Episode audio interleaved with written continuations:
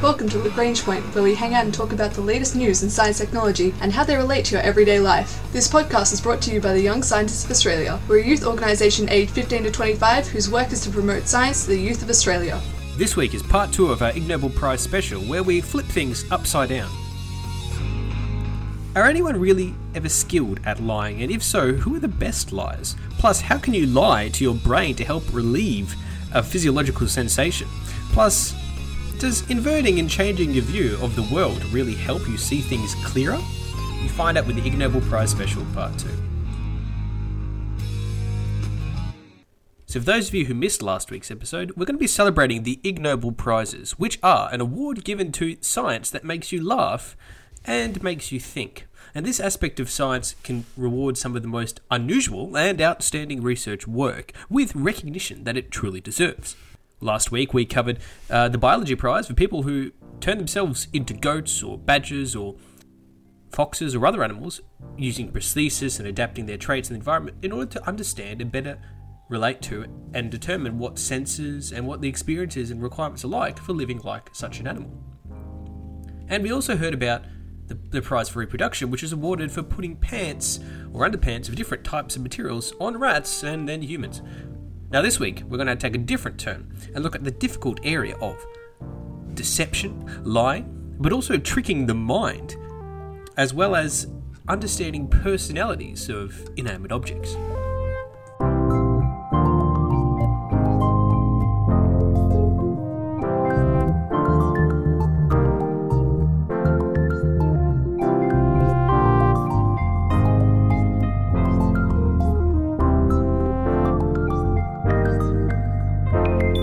Now, pretty much everyone at some point in their life has told a lie of some kind. Sometimes we like to classify lies as either good or bad. Uh, sometimes we think lying uh, by through the act of not saying anything is also another type of lie. But when it comes to lying, who are the best liars, and how would you even know? Well, this question is one that's been asked and to an extent answered by a group of researchers from Ghent University in Belgium, Vanderbilt University in Nashville, Tennessee, Amsterdam University, and Maastricht University in the Netherlands as well. And both of these researchers have all have come together to try and put a finger on what makes the best liar and what age group and what bracket. And they did this by asking the liars themselves, which might seem a little bit contradictory.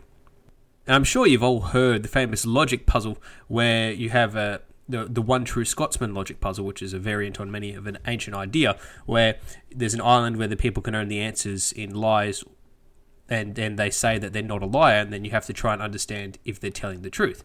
But if they make that statement, are they actually telling a truth or a lie? And that's very kind of complex little trickery in word games. But when you actually want to conduct a serious psychological study on the benefits or the propensity for different groups of people's ability to lie, then you really have to ask the question carefully.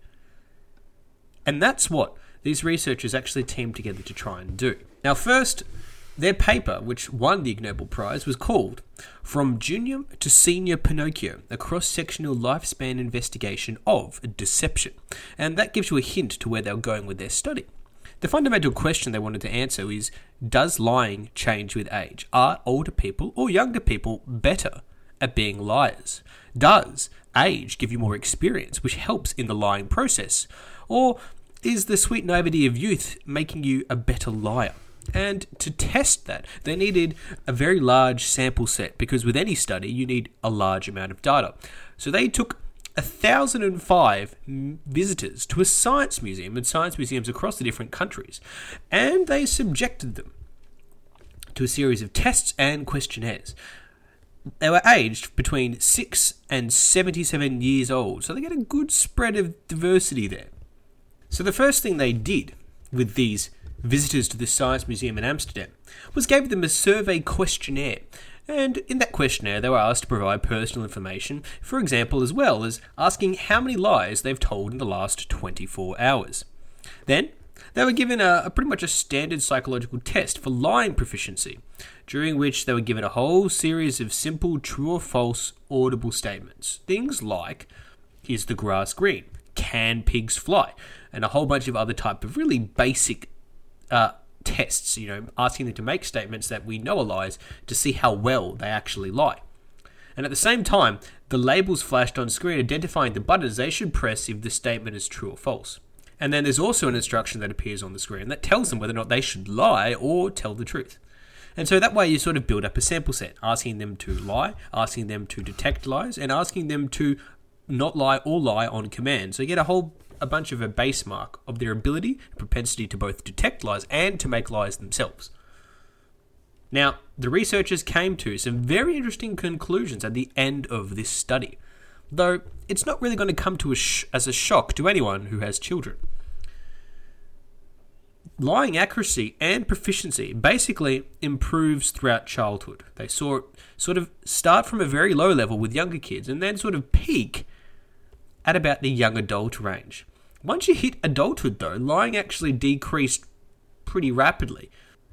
And that was sort of a very interesting type curve where really the peak lying ability lay in adolescence, which I guess to an extent makes sense. They also found that most people actually don't lie very often, but a few people lie a lot. That was kind of basically the self survey test that they did as well. So, whilst they had these participants, they actually gave them a third type of test. And this one is a stop signal test. Basically, it's an inhibition control test. They are asked to hold down a key and keep it pressed. And they were given a signal to stop, and they had to stop when they were told to do so. And it basically measures a function in the brain called inhibitory control. And what they actually found that was a very interesting correlation is that the rise and fall in lying frequency and proficiency actually mirrors the strength and the rise and fall of someone's ability for inhibitory control. So, what this shows is actually supports the hypothesis that lying places greater demands on the brain's basically like executive control center, the decision making, the key critical decision making facility. It's because lying actually involves keeping track of multiple ideas in your head and keeping them separate in order so you can lie. You have to keep your story straight the true one and the false one. And that requires you to inhibit an impulse to say something that you know is true to actually switch to your other story. That's inhibition control, which makes sense. And it's all sort of a way of tying back to which parts of the core responses here are at play in both our brain as well as our psychological state. So, this is a great piece of interesting and fascinating research from a group of researchers from the Netherlands, from Belgium, and from America working together, and that's why they won the Ig Nobel Prize for Psychology in 2016.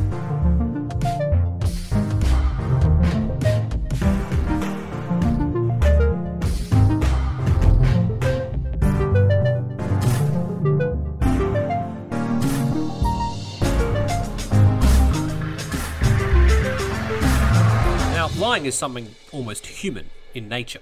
But another interesting aspect of lying is the kind of deceit and trickery aspect of it. And a bunch of neuroscientists from Germany, the University of Lübeck, have actually done some very interesting studies relating to lying to your brain in order to feel a physiological need.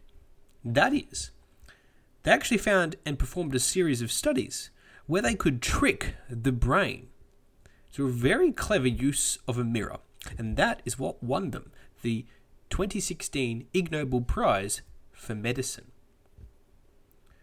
Now, the researchers who are neuroscientists are fascinated by the brain's connection to physiological response, and what they really wanted to understand was the satisfying sense of relief that you get when you scratch an itch.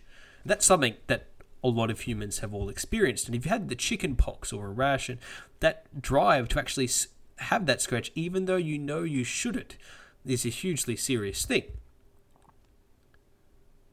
And it's got a very interesting connection to both the physiological response of that area as well as the brain signal telling you that you, you need to scratch this. And so they were digging deep into what actually made that tick. Now, one of the things about an itch is that it's often caused by inflammatory things on the skin itself, uh, like a rash or maybe a mosquito bite.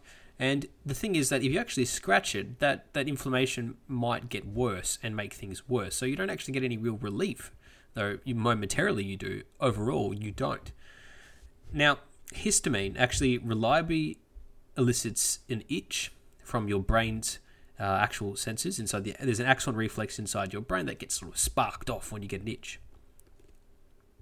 Now, when you have uh, skin lesions that are inflammatory, histamine is actually released by the cells around that, and that essentially gives off that itch signal, which gets transmitted to your brain, and the parts of your insular and anterior cingulate cortex start firing up to go, hey, there's an itch, let's go scratch it. And under normal conditions, basically scratching pretty much immediately attenuates the itch signal to your brain. So the question then lies is it possible to scratch somewhere else to trigger the brain's response to, ah, okay, I've relieved my itch, but without actually scratching the area that's requiring that? Is there some way to sort of get around this? And we have had some studies in the past which looked at the ability to scratch a remote area not connected to the scratch and see if we can sort of relieve the, the urge inside the signals in your brain. And they had some success, but it's not really well understood just yet. So get to really to get to the bottom of this. They sort of combined what they know about phantom limbs. And this is the sensation that uh, for people who have had amputations where they can feel a pain in their limb that is no longer physically there. And this is a very fascinating and very unusual type of response. And they sort of looked into this whole kind of idea.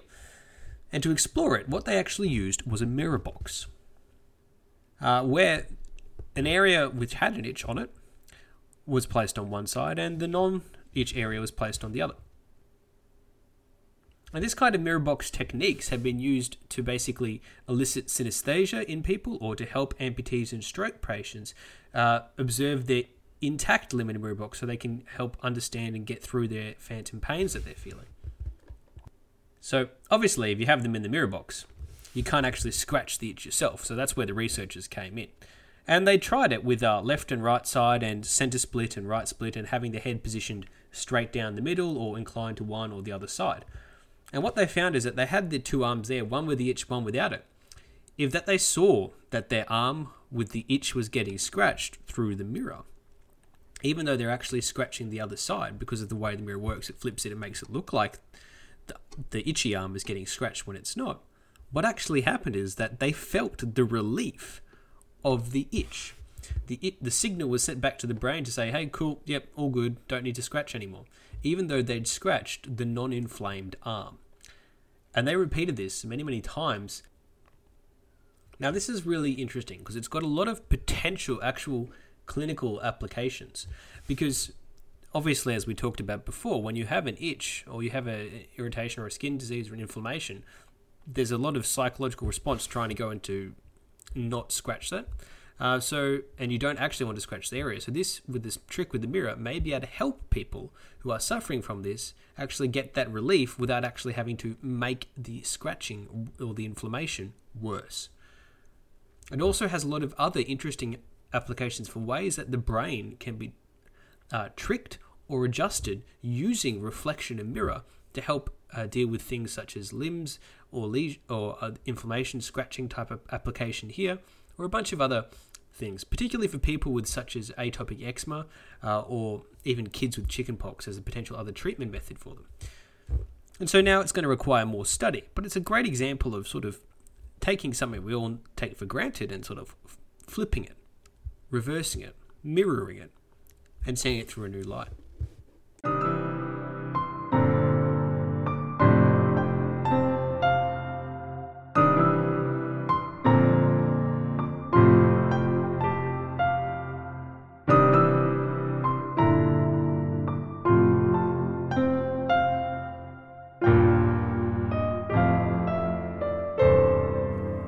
Nobel Prize history, there's one country who are pretty much the undisputed champions, and for the last 10 years straight, Japan has taken home the gold in one category or another.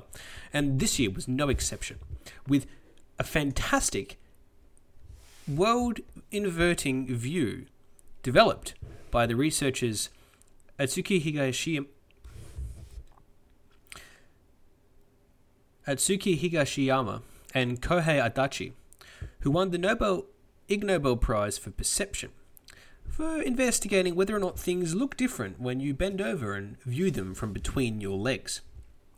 Now, this research published in 2006 in the journal Vision Research actually gets to the bottom of a very, very interesting topic, and that is what is it like looking at the world upside down and between your legs?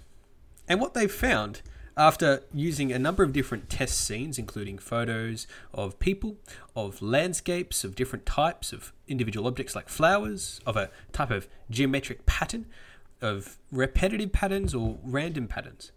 And by asking 96 university students to sort of undertake a similar um, viewing between their legs and comparing it to results from a camera sensor, they could actually start to investigate whether or not people viewed them differently. And the results were quite interesting. That when you look, when they researchers found when the people looked at the scene pictures, when they saw them with their head inverted, they actually appeared to increase in brightness by about 10% and increase in clarity by about 7% compared to normal viewing. But these changes didn't really resolve when you actually looked at just a random geometric pattern. It only really occurred with people or objects or scenes. Now, the problem is, though, that came with a trade off.